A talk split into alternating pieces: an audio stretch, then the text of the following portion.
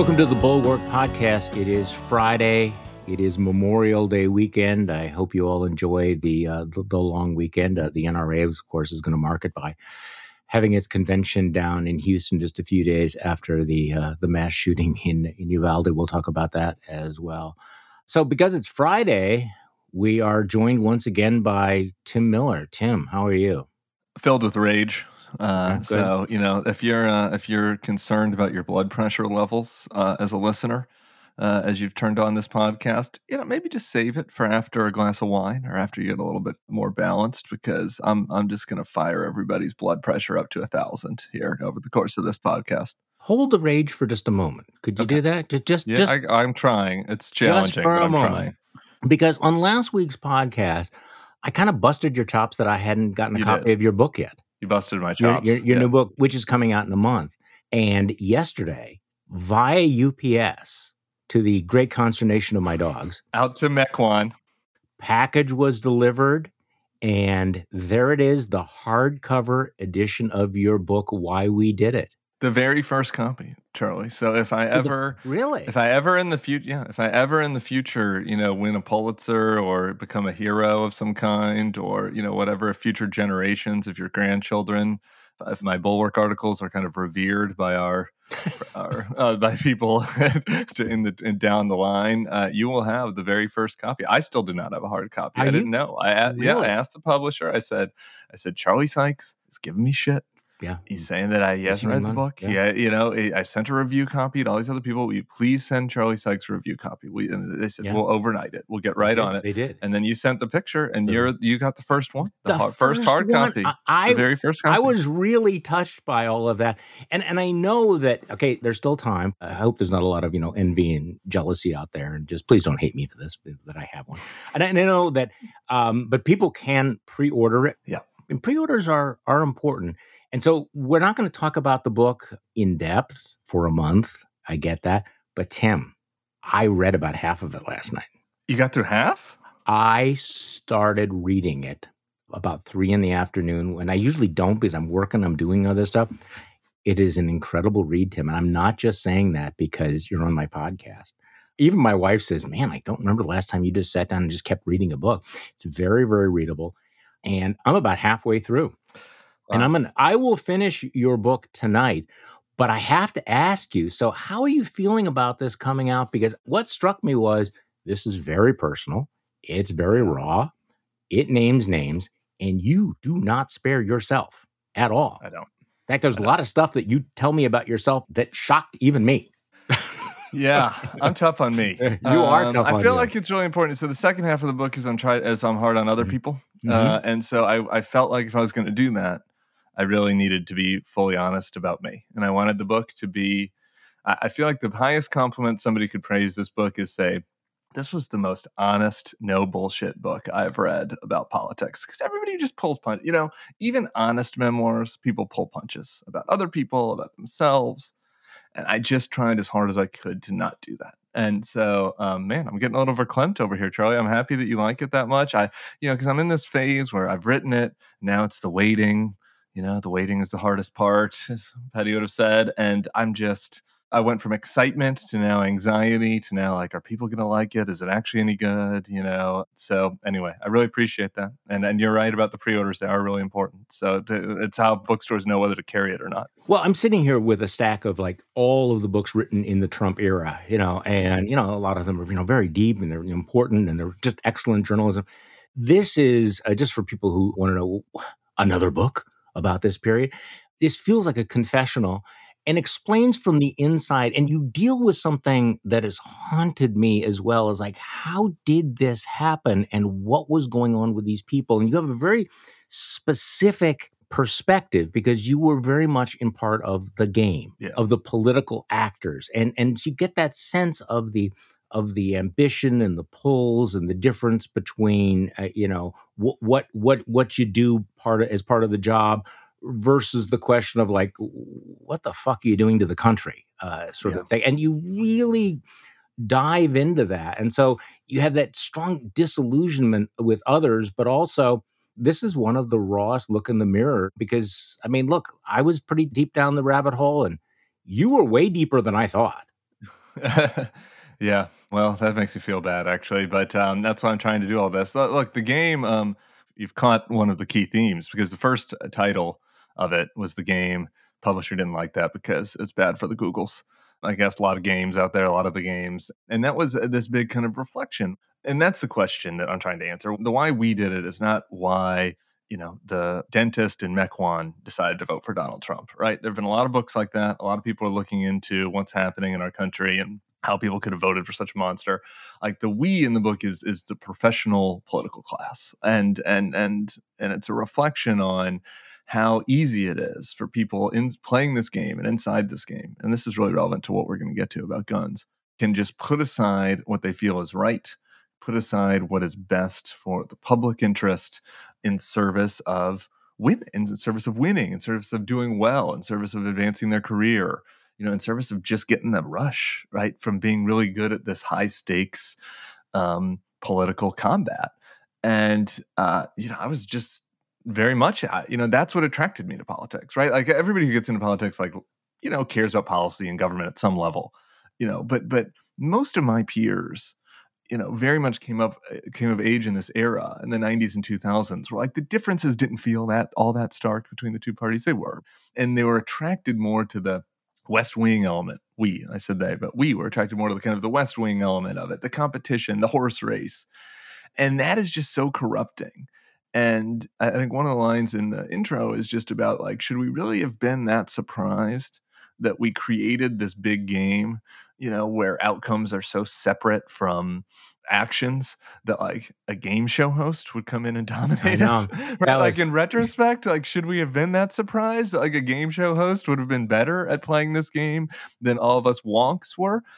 Anyway, I'm hoping that that that's a big realization I've come to, and I'm hoping that my, uh, the the folks in DC read this and at least take away a little bit of reflection on you know when i'm making these decisions day in day out am i am i putting the game first or am i am i actually caring about what the point of politics is which is to serve the people of the country and to serve the best interests of of our citizens and yet as you make it very very clear that somebody that raises those questions would be basically putting a sign in their head doesn't get mock it. me yeah, doesn't get it. Mock yeah. me. Yeah, you yeah, people don't know what we're talking about. So we I don't want to give away a lot, including the the bromance between Tim Miller and Steve Bannon, which I didn't see coming.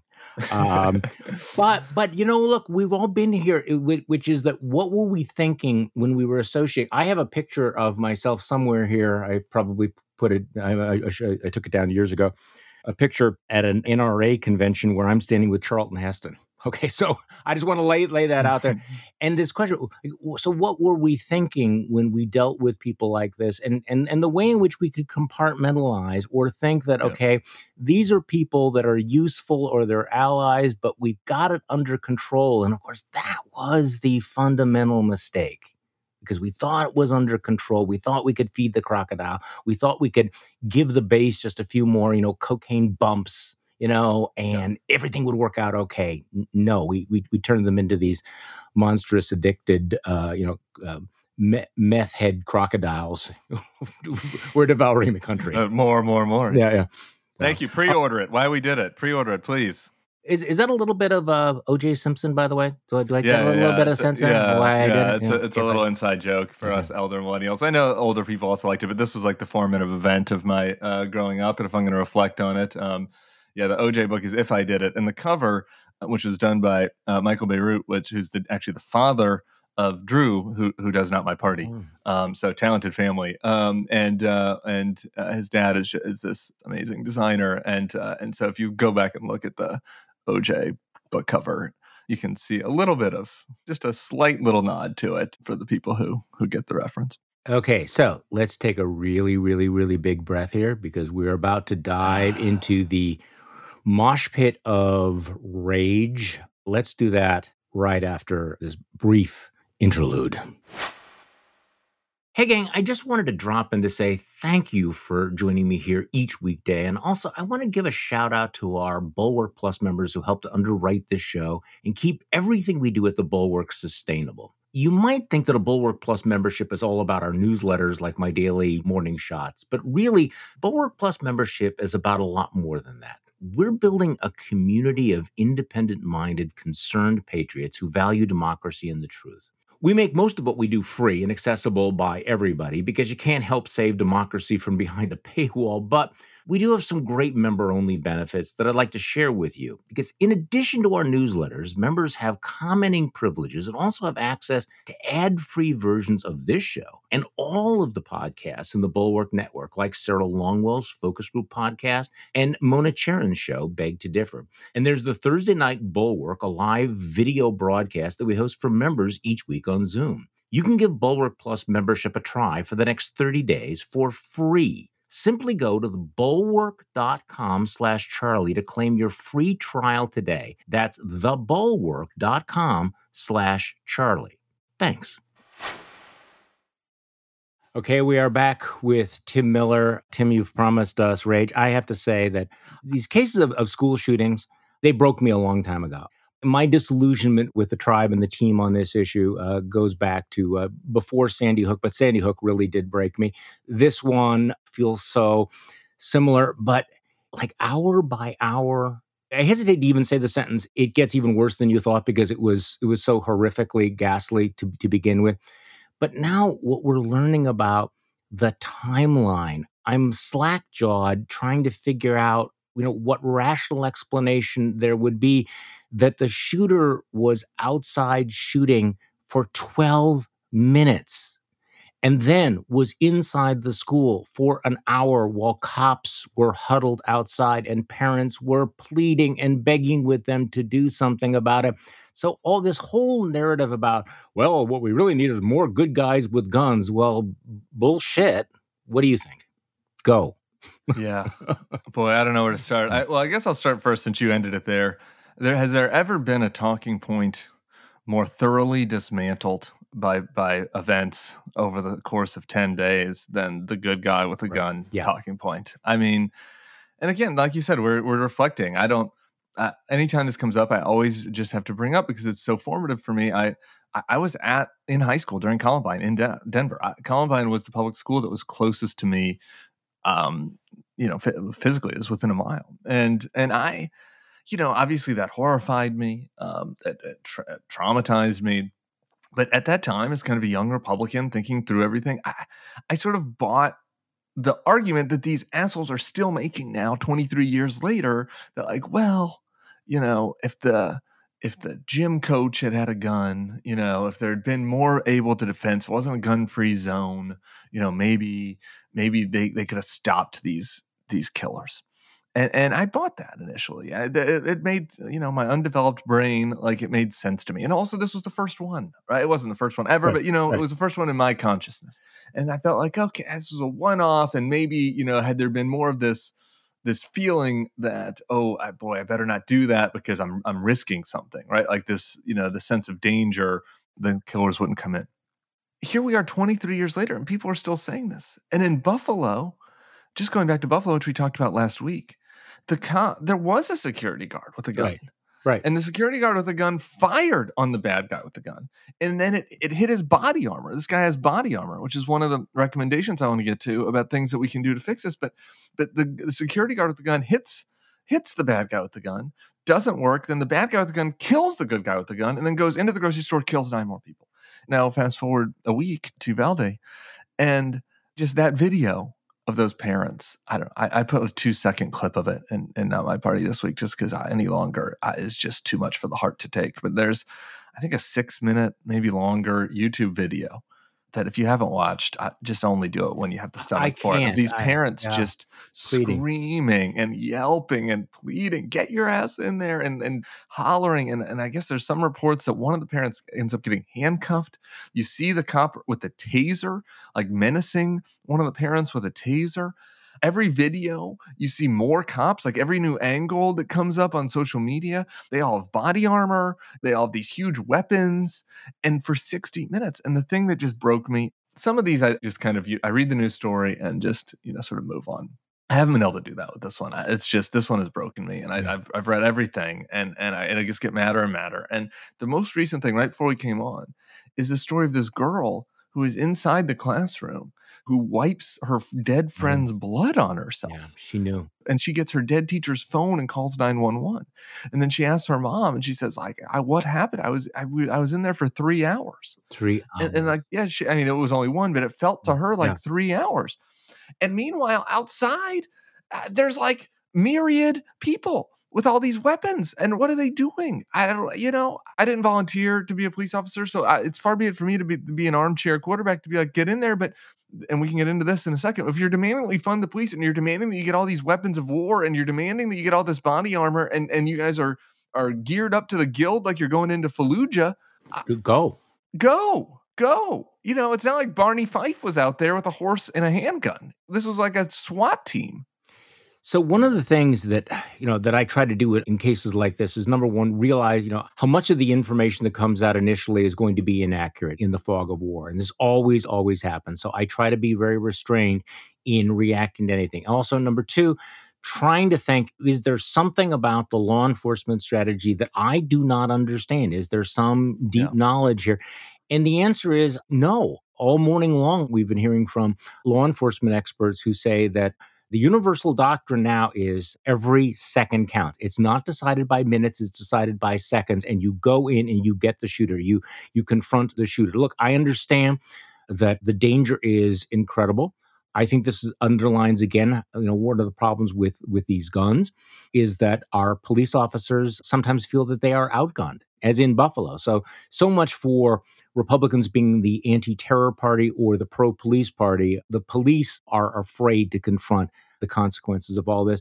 But okay, the 12 minutes outside the school, and I'm sorry, and I I am I think I said this to Peter Wehner yesterday. I have a hard time looking at the pictures. I have a hard time. It is it's too raw. It it it does break me.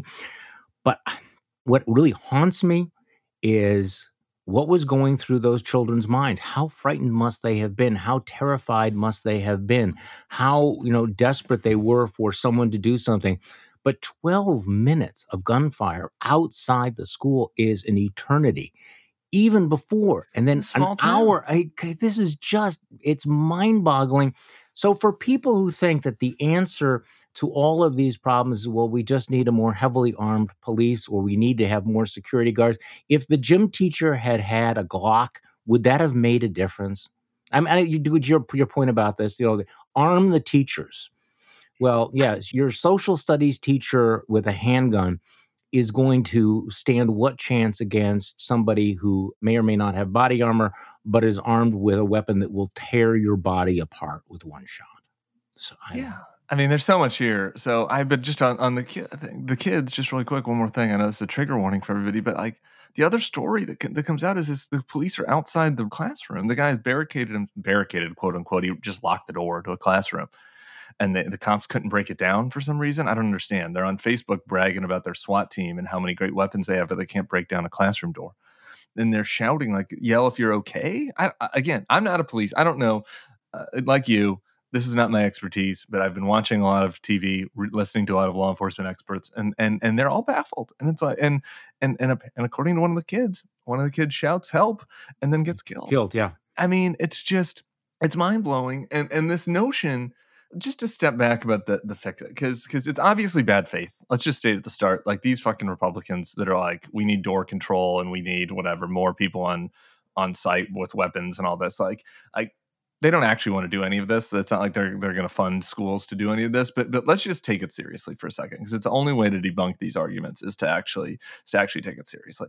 There are 130,000 schools in in America. 130,000 uh, there there are only 700,000 police in America, right? So if we put one cop at every school, that's like a seventh of our police. You know, every all the Republicans are like, we need more cops, we need more cops on the street right now. So we're going to put one in seven police just out, just standing outside every school. I, you know, that doesn't make any sense. Uh, we're going to hire one of these off-duty security guards and what are we going to arm them with? Uh, you know you're going to arm them with an ar uh, you know a, a, a, retired policeman is going to take out uh, a, somebody coming in with body armor and two assault rifles. I, it's just it's a ridiculous proposal. And, and the proposal is made even more ridiculous by the fact that all of these professionally trained people that are funded, half of the Uvalde city budget goes to the cops. Yeah. It's an $8 million budget. 4 million of it is going to the police force. So they've already invested half the city budget into this and they couldn't do anything. And here's the thing that it comes down to, and I, and I want to get into the doors and all there yeah. and the t- army and the teachers. But, but the other important part to understand about this is human error right? Human error is going to come into play in any situation. You can expect these cops to act better than they did that you cannot expect that every school is going to be able to lock, remember to lock every door and remember to follow every protocol. Like we cannot turn these things into maximum security prisons. It's not realistic. You know people are going to make mistakes. The security guard on duty who, who's probably going to get paid 40 grand a year is going to make mistakes. People are going to accidentally unlock the doors. And so if 12 or however many cops were there on the scene in uvalde are making mistakes how is it going to be any different in, in any other situation? So, I, you know, the arming teachers thing is preposterous. It's just preposterous. And and and like the, my you know mother-in-law is an elementary school teacher. Like, what are we going to do? You know, give her a Glock? Yeah. You know, in case somebody comes into the classroom. I, you know, she's sixty years old. like, what what are we talk? What are we talking about? So that's preposterous. And then you get to this. Okay, well, well, let's lock all the doors and only have one egress point and blah blah.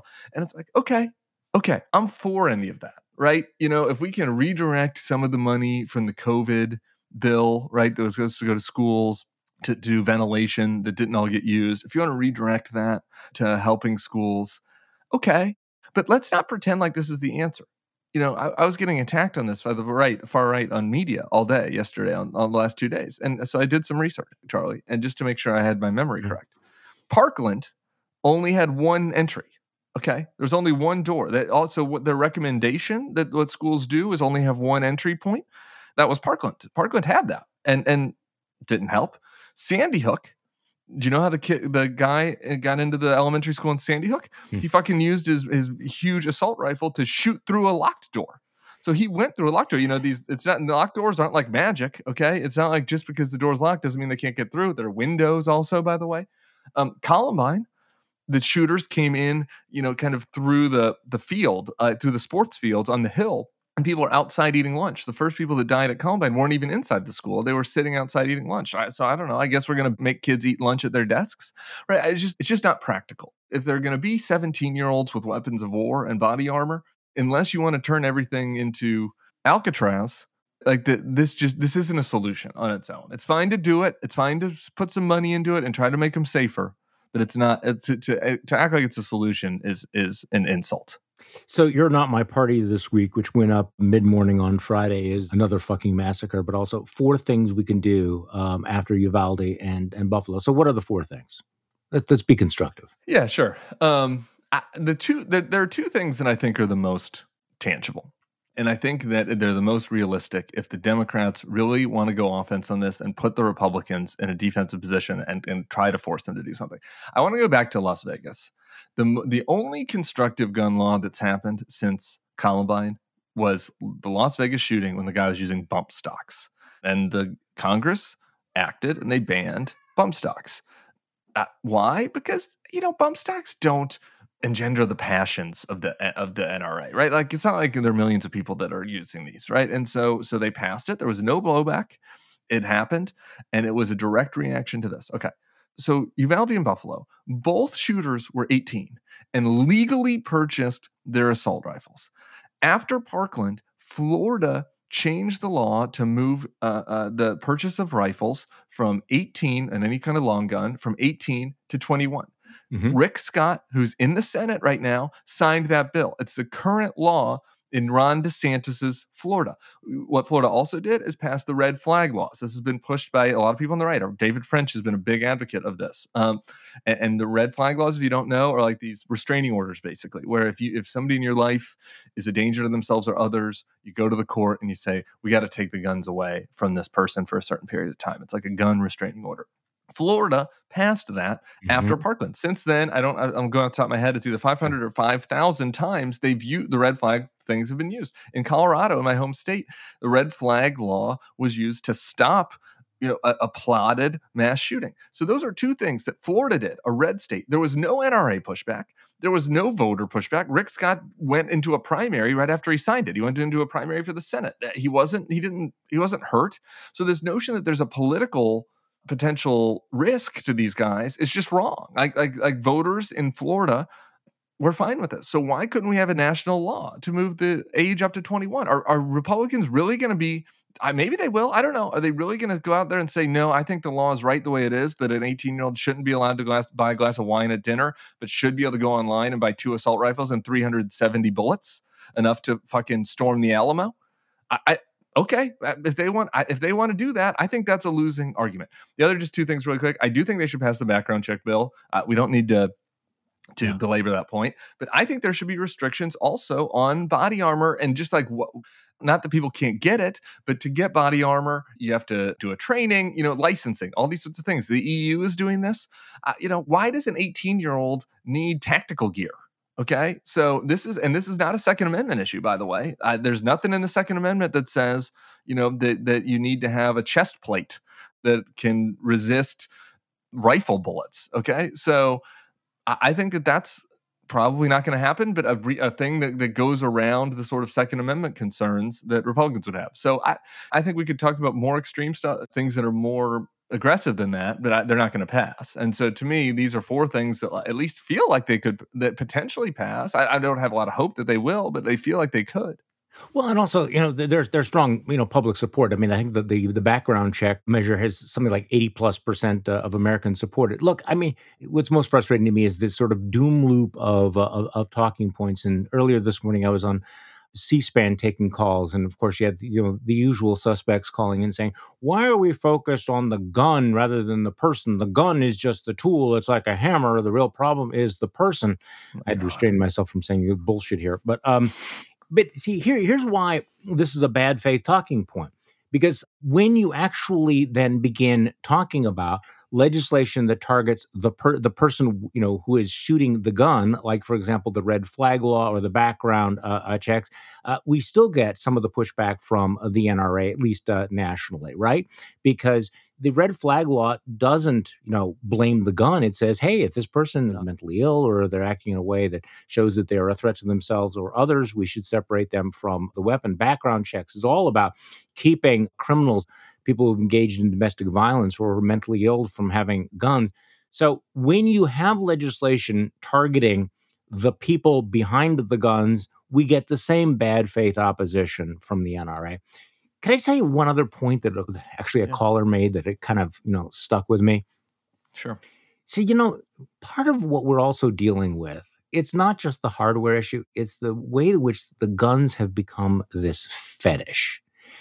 And, uh, you know, with uh, politicians posting pictures of themselves, you know, the Christmas parties, you know, wielding these weapons of mass destruction and everything, but also this tendency to start re- describing the Second Amendment or gun ownership as sacred Remember that uh, that candidate for governor in Georgia who had to sign, you know, Jesus, guns, and babies. Well, here here's a debate to have. W- what is sacred, human life, or your AR-15? Do we really think that that gun ownership is sacred or more sacred than the lives of these innocents? I mean, it's an absurd argument to make, but it shows how totally bent and twisted our debate has been. It's also a sign of how totally bent and twisted our debate has been, is that you know these are appalling, just you know, civilization rocking incidents that will result in virtually nothing. And that says something about that our inability as a country to deal with all of this. And uh, look, I, am a deep believer in American exceptionalism. I'm one of those guys. This is the the ugly uh, exceptional part of America because we are the only country in the world that has this going on, and we are incapable of dealing with it. I mean, it's one thing to have these terrible tragedies. It compounds it when you know that there's going to be no response, that, you know, this challenge to American greatness will go unanswered. Yeah, they have people with mental health problems in other countries, Charlie. I think breaking Absolutely. news to you. Yeah, and, and, are um, so, hateful and bigoted and, you know. Yeah. Yeah, it's yeah. not like that's a unique American thing. It's like the frustrating thing when you see the Ben Shapiro's of the world being like, "Do something." It's just emoting. It's not a suggestion. Nothing that the Democrats propose would actually have helped. That's just bullshit. I mean, for starters, this and and Uvalde going back to the 18 to 21 year old thing. I thought Sarah made a good point on the Thursday Night Bulwark live stream for Bulwark Plus members last night. She said one of the reasons why they originally moved the drinking age from 18 to 21 was that 17 year olds and 16 year olds and 15 year olds know 18 year olds. And so it wasn't just the 18 year olds that was the problem. It was, you know, dr- access to, to, you know, binge drinking was, was much easier for other very young people.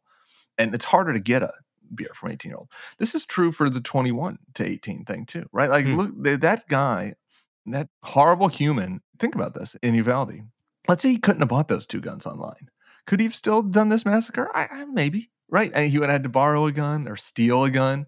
Does he know a 21 year old who could go? Maybe, right? Like in their life. I don't know. I was an oldest kid. I didn't know when I was 17, I, I didn't know any 21 year olds, right? Like, I, really? I knew my parents and I knew my high school friends. So, again, is, would it have stopped it? Uh, can we say for certain? No but seems likely, or at least would have slowed it down. Who knows? Uh, this guy could have gotten. He seems to have mental health problems. He could have got arrested. Could, other something could have happened in the meantime. I, I, just I think that there's good reason to believe that it, that would have stopped it. And so that is why it's a maddening and frustrating thing about all of this. When you just just go back to this hopelessness, this response, so there's nothing we can do. It's like yeah, there are things that we can do. Other everywhere else has figured this out. And the thing for me is I just don't understand why that talking point has such salience, right? How that is working on people, and and that is when I come back to the other part of your of your question, which is the culture. And I never made part of the reason why it's so easy for me, I think, to make this switch is that I was never a gun guy. Like I bought the arguments, but I didn't really like guns. I don't know. Mm-hmm. That was never how I how I demonstrated my masculinity and the, my virility was by having a little handgun, like some other guys seem to need. But it's not just the far right you know, this is the other thing. The gun culture in America is pervasive. And I do think that this is something that everyone needs to be conscious of and think about is how we talk about it, you know, music, culture. I'm not, you know, Tipper Goring here and saying the government should be getting involved into this sorts of stuff, but I think that everybody needs to be conscious of just between the first person shooter games, you know, it's there's a lot of gunfire going off in my neighborhood in Oakland and it's not MAGAs that are doing it. But then you have the MAGAs. You have the gun churches. You have Lauren Boebert with the with the ISIS cross behind her when she does the Zoom with the with the machine guns, you know, crossing in, in her in her Zoom feed. You know, like so you go on and on, and the examples of this are myriad. And and, and when are we going to get to a point where it's just like, I, this is not cool? Okay, like right. it's not. It's not cool. It's not okay. It you know, and if you want to have a gun because you feel like you need to protect yourself or you like hunting, okay, whatever. I don't know. That's one thing. But brandishing it, you know, making it part of your identity, how do you fix that? I don't know. That's a lot harder to fix. Actually, okay, uh, this is an interesting point because yes, this fetishization of guns is very, very widespread, but it's not universal. Uh, and and you, you know who I think is offended by that as well? The vast majority of gun owners. And I, I think that this is where I, I think that there is a potential wedge because I think that the uh, and I live here in Wisconsin, and we have hundreds of thousands of people who go out into the woods and hunt deer. There are not mass massacres every single year here. We have six hundred thousand heavily armed men who go out into the woods, men and women. And guess what? They do not murder one another. Why? Because they are responsible gun owners who take their responsibilities seriously. They take safety seriously, and I actually had an experience. I think I've probably told this before, but not r- recently. Back in the day, and you know, in the midst of time when I was on talk radio, and I got into a big fight with the NRA. I mean, I broke with the NRA, you know, years before any of this this Trump stuff. I just was done with them.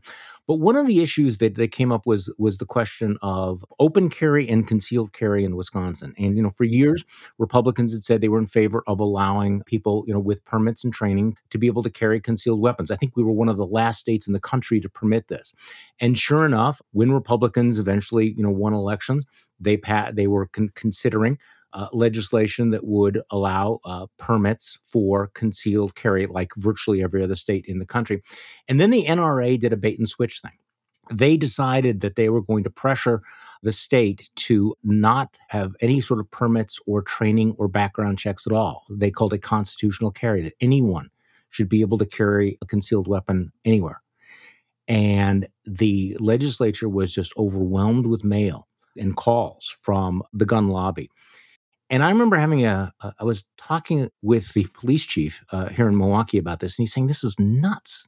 Do you understand what this would mean if anyone is allowed to carry a gun? What that would mean for law enforcement?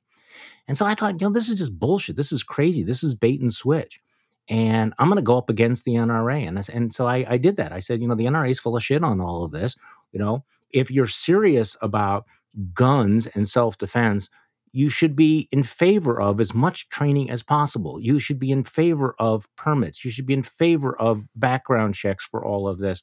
And what was interesting about this experience was that the moment I took that position, it was as if the NRA cloud of support kind of vanished because most, the vast majority of gun owners in Wisconsin said, absolutely, yeah, no, we're in favor of gun rights, but we're not in favor of this crazy shit. Same thing when you had some of the gun nuts who were uh, touting, you know, open carry, you know, show up, you know, with with your hunting rifle, your AR-15 strapped to your back, you know, to the farmers market in Appleton. The vast majority of actual gun owners thought that this was batshit crazy. This was reckless. This was irresponsible. This undermined the case. The problem is that no one's speaking to them right now. And, and I think that's unfortunate because to your point, where in, in Florida they were able to pass this legislation without committing political suicide, there's a reason for that that I yeah. think you know you have this insane extremist fringe which has been allowed to hijack this debate. I'm sorry, I went on. I think that's right. No, no, no. That's exactly right. Because in Florida, they weren't going after responsible gun owners. That's the thing about these proposals, the ones that I put forth in the Not My Party yeah. this morning, is is you know red flag laws and moving the age up to 18 to 21 it's not going that doesn't go after hunters that's not going after your responsible good old boys that are going out a couple months a year and then put the you know rifle lock the rifle back up when it's not when it's not se- the season's over ah, so yeah conceivably they should be for that the other group that i'd point to is uh, I've been getting a lot of DMs um, from moms, you know, people that aren't politics, got, you know, people I went to high school with, people I worked with in a past life. They're like, what can we do about this? Concerned Republican moms. And I think that, you know, you had the, the COVID moms who I think were right. I was saying this last night in the live stream. Sometimes it seems like we're the only people in America who can just like say what's true, Charlie. I was like, I was like, is there anybody else in America who's like, maybe we shouldn't be shutting down schools for so long and like mandating masks forever, and also maybe we should be keeping guns out of the hands of schools. Like maybe we should be, maybe both, like both, we should have, can carry both of those positions together at the same time. But a lot of these moms, the so-called COVID moms, who are mad that the kids' school was shut down, the kids weren't learning. I think that they should be most of them should be mad about this. I don't I don't know. We'll see. I, I, think there should be some polling on this, but it's I find it very hard to believe that moms think that that their kids' classmates should be able to get assault rifles. I just I think that that's a bad frame. I think if you're framing it as, you know, maybe you think your kid can go hunting with his dad, and that's fine. But like do you really want you know you you you go pick up you you do school pickup. Do you really want every one of those kids that you see walking through the parking lot able to just order an ar-15 and 370 rounds online? I don't think so. I i, I just i don't think that that's a winner. Maybe i'm wrong. Maybe i'm pollyannish. But i think that that's a loser. Well okay i agree with you on all of this. And there there was a study that i cited the other day that researchers have concluded that it takes about three days for Americans, their anger and their grief to dissipate after a shooting, that it lasts for three days. There's this, whether that's right or not, I don't know, but there's a window. I wish right? that was true. I'm in day three right now, and I'm as fucking mad as I was. I, I, I am too. So, so, so, I don't know. I, I, hope that that's true. Well, I'm still mad about Sandy Hook. So I mean, I yeah. But but there's a limited amount of time. I know you've been critical of of Chuck Schumer again, this is one of those moments where if this is a major crisis, act like it. And for the Senate to go home without doing anything at all, I'm sorry. It's just, this is when you force these votes on the kinds of things that you have mentioned you don't force a vote on you know some draconian partisan bill. You force a vote on the kinds of things. Force a vote on background checks. Force a vote on all of this. I understand that they're trying to give space for this bipartisan compromise but you and i both know that's not going to happen. But also just once in a while a sense of urgency as opposed to Let's just go through the motions. Every Republican felt free to vote against to kill this domestic terrorism bill, which was very, very modest, to pay no political price. Then they go, I'll go home without considering or having a vote on anything else. I, I don't know. Yeah, flashbacks to the impeachment, by the way. You know, this you have to strike while the iron's hot. And that second impeachment, I, I, I, I still believe, I will always believe that there was a chance to get 17 Republicans had they just pulled it. You know, had they just moved quickly before they all had a chance to go home. you know, soon after January 6th. I really do believe that. And, you know, in the, the books, you know, all the Jonathan Martin's book and all these books kind of give evidence to that. Uh, you yeah, know, the mindset, people's mind change once, yeah, it, it's part of it. It's the emotion. They get less upset. Part of it is they go home and they hear, you know, the gun groups start calling and they're like, oh man, I don't want to deal with this. Excuses pile up. You know, they start to get compelled by Ted Cruz's great passionate defense of door reform. And, you know, and then all of a sudden it goes away. So I, I agree with you. I don't. Uh, they shouldn't be on vacation. If if if a senator is in your town this weekend, you should go shout them down. I think and and ask them why they're not working. I, I don't. It doesn't make any sense. Um, that why they're not working. I think he should have. And um, well, and I don't, I don't, I don't have a lot of hope. I hope that they prove me wrong. Chris Murphy is is obviously man, just to give somebody credit because I don't think Chuck Schumer's doing jack shit. But Chris Murphy, maybe he's Pollyannish too but but he did what I'm talking about. He called Rick Scott. Sounds like Rick Scott told him to pound sand, but he he spoke to any of the Republicans that that would speak to him and said, "What can we do? What is anything that we can do?" So they so he's trying. Maybe they can scrounge up ten for this kind of thing where you incentivize states to do red flag laws, and it, it's it's going to be really on the margins. But I, but I, I I agree. I just think going home is just unconscionable. Well, you know, speaking of uh, senators, uh, I, I, see this report. I, I, can't bring myself to actually click on the article. I will confess. Out of uh, Madison, uh, Senator Ron Johnson says the critical race theory wokeness responsible for school shootings. I, I just, I, I don't want to read anymore. Time traveling. Uh, it was maybe the Columbine shooters were tried time traveling from the future, and then they came back and did it as a kind of a know. preemptive attack on on wokeness. And of course, our political debate will continue to be stupid. Uh, one, one, one last uh, I, would normally call this a palate cleanser, but it's at the end of the thing, so our palates are whatever they're they're screwed up as, as, as they're going to be. Uh, if if you think things are bad now, imagine what a United States Senate with people like Herschel Walker will look like. Did you hear uh, Herschel Walker's interview when he was asked about school shooting? I I'd like to share. I did, but you, please Tim. play it again. Let's, please play it again. I've heard uh, it, but I would like to hear it one more time. All right, let's let's play Herschel Walker. Deep thoughts. See, that is a person wielding that weapon. You know, Cain killed Abel you know, and uh, you know, and that's the problem that we have. And I said, what we need to do is look into how we can stop those things. You know, he talked about doing a disinformation. What about getting a department that can look at young men that's looking at uh, women that's looking at uh, just social media? What about doing that? Looking into what the actual fuck? What? Yeah, the reason why I saw that was someone tweeted that with this guy makes Tommy Tuberville look like Cicero. Um, yeah, yeah. And I was like, yeah, I I mean, I let's just, focus on young men looking at young women on social media. Cain and what Abel. is the government going to do about that exactly? By the way, what we're going to have, we're going to start spying on on kids' likes on social media and try to what come up with an algorithm. I'm sure conservatives really would love that. A new department of domestic spying on young men looking at young women on Instagram. I'm sure that would be that's going to go over really well for conservatives. The whole thing I, is. I missed something, Tim. When when did Republicans vote to dramatically increase spending on mental health? Because I missed this. Thank you. This is the Texas thing. I meant to bring this up when you're talking about constitutional carry, but I just have so many things I'm mad about. I, I, I let it slip. So I'm glad we come back around to it. So Texas has um, obviously the El Paso white supremacist shooting. Uh, they also had the Santa Fe school shooting. I don't know if you remember this one. It was at a high school. Um, Ten died. At this one, the guy had uh, multiple IEDs, pressure cookers, Molotov cocktails, pipe bombs, propane tanks. I'm sure the door control would have done really well here. Mm-hmm. Uh, other homicide explosives.